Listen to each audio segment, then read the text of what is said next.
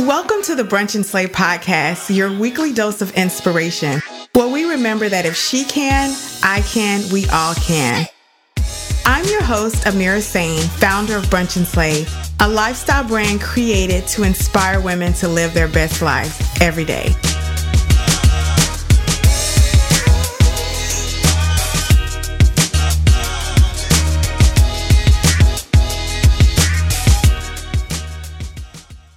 Sisters, how y'all feel? Brothers, y'all all right? I had to channel my inner Erykah Badu today, y'all, because I'm feeling good like I should. Went and took a walk around the neighborhood, feeling blessed. Never stressed. Hey, y'all got it. Yes, I'm feeling good. I'm feeling blessed. You know why? Because I am better than I was yesterday, but not as good as I'll be tomorrow. I think it's time for a check in, y'all. We made it to month three of this brand new year 2021 and that means it's time for a check-in because I am on a mission to slay my life.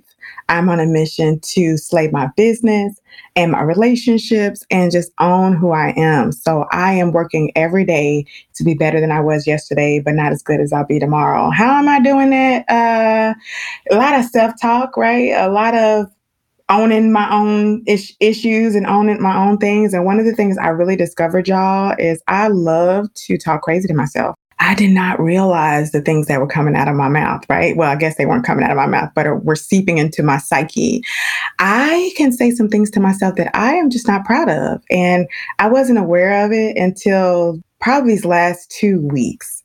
Um, I was just in a fog, being lazy, having a hard time like finding my mojo, finding my desire, right, to do anything other than the bare minimum. And sometimes I didn't want to do that. And it was just, I just feel like being under the restrictions we've been under for so long, I just think I finally have hit my limit. And I say that because I my you know, I wasn't giving myself permission to even just do nothing. And it's hard for me to do that. I'm just going to tell y'all the truth. Saturday, perfect example. I didn't wake up or plan to do this, but my husband, I had the unique opportunity to stay at home all day and do nothing. My daughter's soccer games were canceled, no activities were planned because the world was shut down and there was just like nothing to do. And I had to make myself lay around and watch movies and not pick up my computer, not pick up my phone. It was so weird. And I realized that I had been giving myself these distractions that weren't very healthy. So I made myself lay around basically in bed and on the couch all day, kind of doing nothing. And I woke up the next day feeling like I had had two weeks off on a beach somewhere. Something so simple. I have been denying myself because whose to do list is short. It's always going. There's always something to do. And I and I realized that some of the stuff that's to do literally you can wait. Most of it can wait. It's very rare, right? That this stuff is the top of your to-do list. But the guilt that comes from not getting that to-do list or conquering some part of it was just, oh my gosh, ridiculous. I'm just ashamed of myself. So as I'm progressing, right, and I'm working on my 2030 goals, a huge part of that is just owning my mental health, owning my goals, owning how I feel. And the best way to take control of that for me was to start counseling, which I started in 2020, uh, like in October or September, somewhere around there. I decided it was time because I could not long I could no longer coach myself. and the fact that I could no longer make myself jump up and jump at it and let me know that something was off.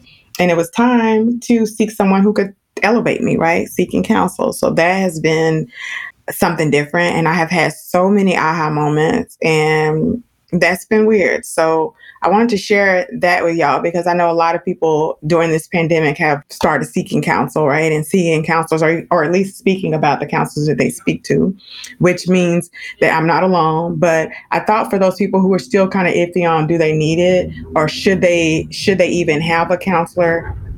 I thought I would, you know, share my experience. For me, I'll be honest with you, when I first started going to counseling, I didn't know exactly what it was that I wanted to talk about. It wasn't one particular thing, it was just a number of things that I felt I wasn't handling well, most of it being life and stress and and the kind of person who I was portraying to my to people who love me, right? I didn't want to be yelling at my daughter. I didn't want to be yelling and annoyed. I didn't want to be tired all the time. I didn't want to be still taking off more than I could handle.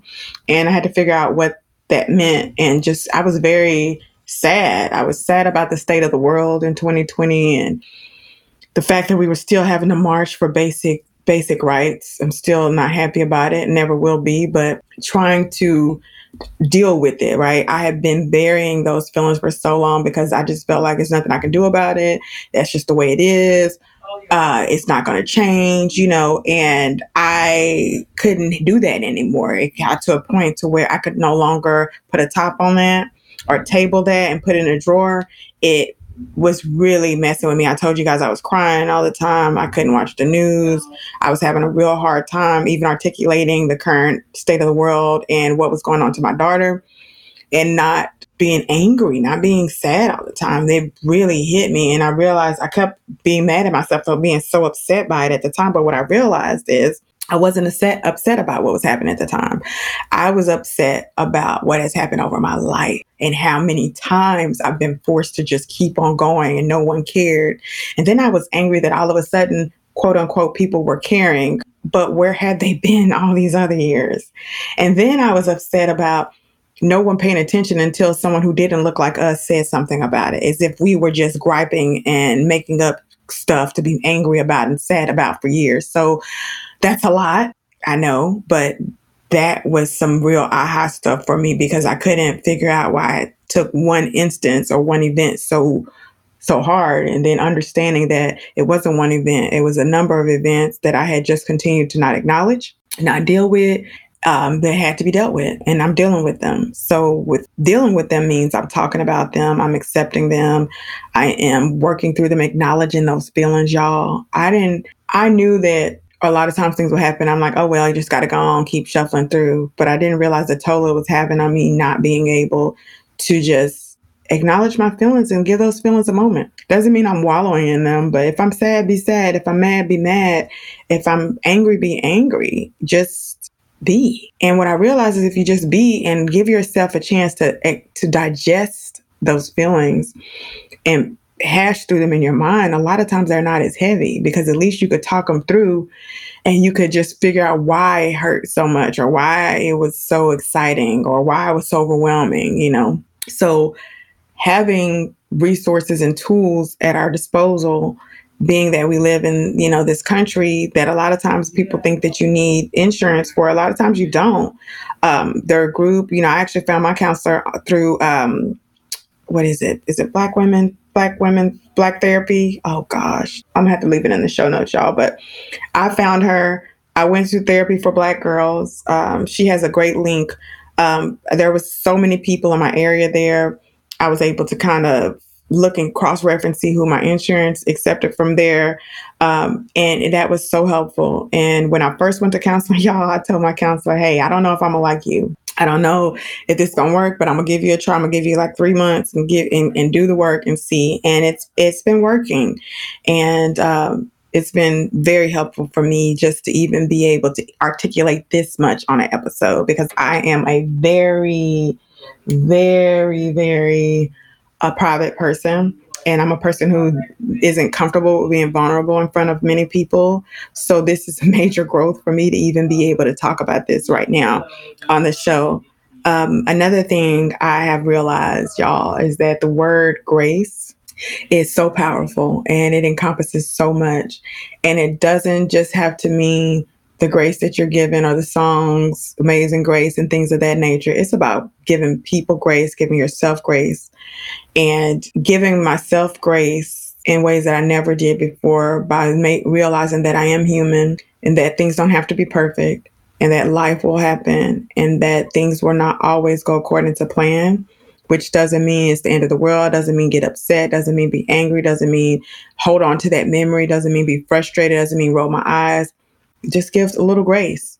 More Brunch and Slay after this. So, if you're like me, you've listened to an episode or two and you wanted to know more about the guest who's on the show. You wanted to know where can you follow them, how can you support them, and where can you find that product that they mentioned. Well, you're not alone.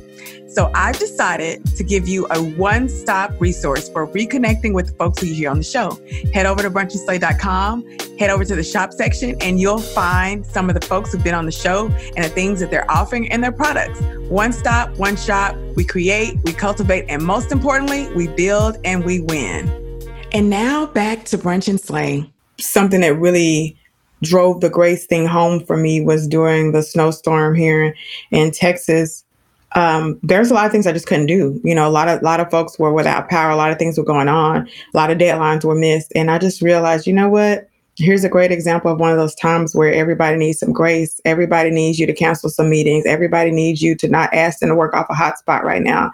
The amount of stress people were under trying to still get work done made me sad because most of the stuff that we were rushing to get done didn't matter enough to be stressed out about it when you have no power or your mother has no power.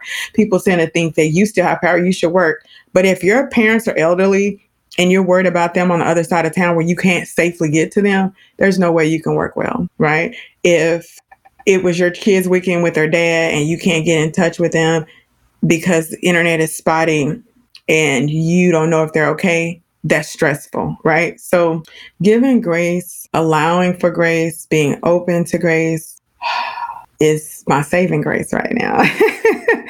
it is giving me oppor- the opportunity to be a human and to exercise empathy and to evolve into a more vulnerable person, a more kind person, and a more understanding person, which I feel like is just where I want to be. So, I'm holding on to grace for dear life, y'all, and I'm trying to dish it out as much as I can take it. Um, and then I am listening, right? I'm listening to the people around me.